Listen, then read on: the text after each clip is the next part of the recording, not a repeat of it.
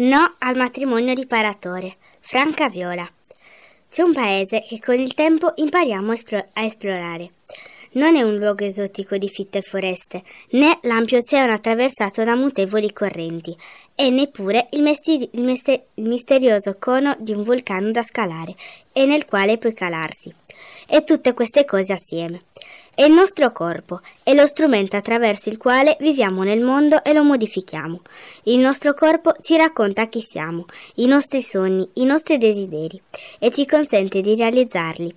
Con il tempo impariamo ad ascoltarlo, a metterlo alla prova, lo fortifichiamo con lo sport, lo stremiamo nella danza o lo lasciamo abbrustolire sotto il sole di Ferragosto. Appartiene a noi e solo noi possiamo decidere come è giusto impiegarlo. Quando Franca venne rapita, aveva appena iniziato questo viaggio. Da poco tempo aveva imparato a decifrare i battiti del suo cuore, il rossore sul volto, le gambe cedevoli, tutti i segnali dell'amore un desiderio forse ancora vago, che, ma che cominciava a sognare. A 17 anni il suo corpo stava cambiando velocemente, ad Alcamo, nel suo piccolo paese siciliano. Tutti erano ammirati dalla sua bellezza. Aveva lunghi capelli neri, lo sguardo penetrante e il sorriso luminoso.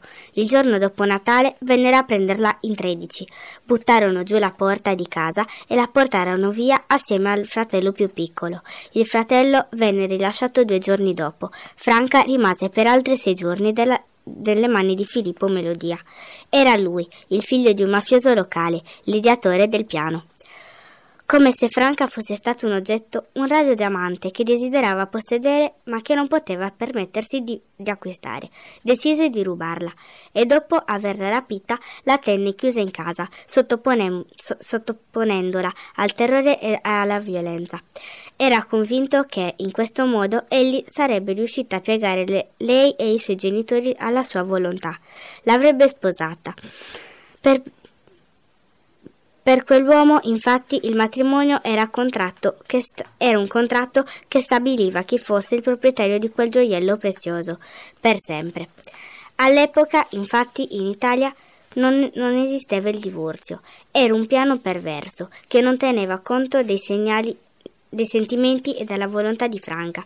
Eppure la legge italiana dell'epoca gli dava ragione. L'articolo 544 del codice penale lo stabiliva. Se un uomo abusava di una donna, aveva modo di, di evitare la galera. Come? Sposandola. La legge dell'epoca riteneva, infatti, che per una donna non vi fosse nulla di di più desiderabile nel matrimonio in sé.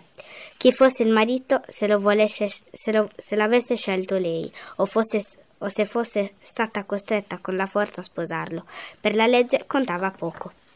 Com'è possibile che la legge consentisse un'ingiustizia così terribile nei confronti della donna? Forse in parte ciò era dovuto al fatto che quella legge era stata scritta dagli uomini e non dalle donne. E comunque all'epoca erano in molti a credere che una donna dovesse salvaguardare prima di tutto l'onore. Se subiva una violenza non doveva denunciarla e prendere giustizia. Doveva tenerla segreta, far finta di nulla e accettare il matrimonio riparatore, come all'epoca veniva chiamato. Fino ad allora, in casi simili, tutti avevano seguito quella pra- prassi. Le donne avevano accettato o erano state costrette ad accettare quel risarcimento. Gli uomini violenti, consapevoli di quell'iniquo vantaggio che gli offriva la legge, non avevano approfittato. Dopo sei giorni, Melodia chiamò al telefono Bernardo Viola, il padre di Franca, e gli chiese di poter sposare sua figlia. Se non avesse accettato, Franca sarebbe andata in centro al, all'incontro al giustizio della gente. Tutti sapevano che era stata rapita, che aveva giaciuto con un uomo, anche se contro la propria volontà. Ormai era disonorata e lui proponeva un matrimonio riparatore. Bernardo fece finta di accettare, ma non appena gli viene detto dove era tenuta rinchiusa sua figlia, corse ad avvertire la polizia. Franca venne liberata e i rapitori arrestati. Ora la decisione era nelle mani di Franca. Era stata offesa, ma non piegata. Era lucida e consapevole. Franca apparteneva solo a se stessa e non aveva mai avuto paura di nessuno. Figlia mia, le disse Bernardo, Se non sposi quel criminale avrai tutti contro. Ti offenderanno, ti perseguiteranno, perché hai perso l'onore, come dicono loro. Se lo sposi dovrai convivere tutta la vita con quel mostro. Cosa desideri fare?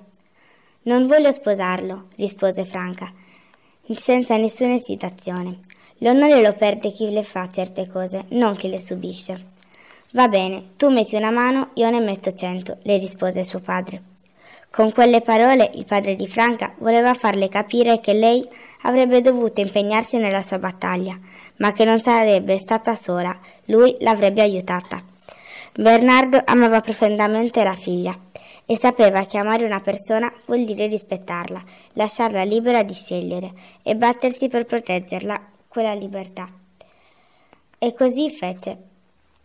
Franca denunciò il rapitore e i suoi complici durante il processo, però spesso fu lei a essere attaccata dalla stampa e, dall'intero paese, perché era andata in tribunale a raccontare i suoi guai, perché non si limitava di accettare la proposta di un matrimonio riparatore. Franca si difese con forza da quelle assurde accuse. Io non sono proprietà di nessuno. Nessuno può costringermi ad amare una persona che non rispetto, dichiarò. Filippo Melodia venne condannato assieme ad altri sequestratori. Franca e la sua famiglia furono minacciati dai parenti mafiosi di Melodia.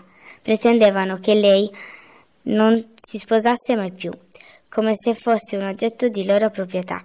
Franca non chinò il capo neppure di fronte a loro. Il 4 dicembre 1968 sposò Giuseppe. Quell'uomo le aveva Quell'uomo le aveva fatto battere il cuore e le aveva arrossato il viso. Ora Franca era, pro- era pronta a riprendere il viaggio in quel paese misterioso che, che aveva saputo difendere, in quella bellezza ancora tutta da conoscere, da ascoltare e da amare, e che apparteneva solo a lei. Il suo esempio coraggioso spinse molte donne a ribellarsi al matrimonio riparatore. L'articolo 544 del Codice Penale, un articolo che di fatto tollerava la violenza contro le donne, fu abolito solamente nel 1981.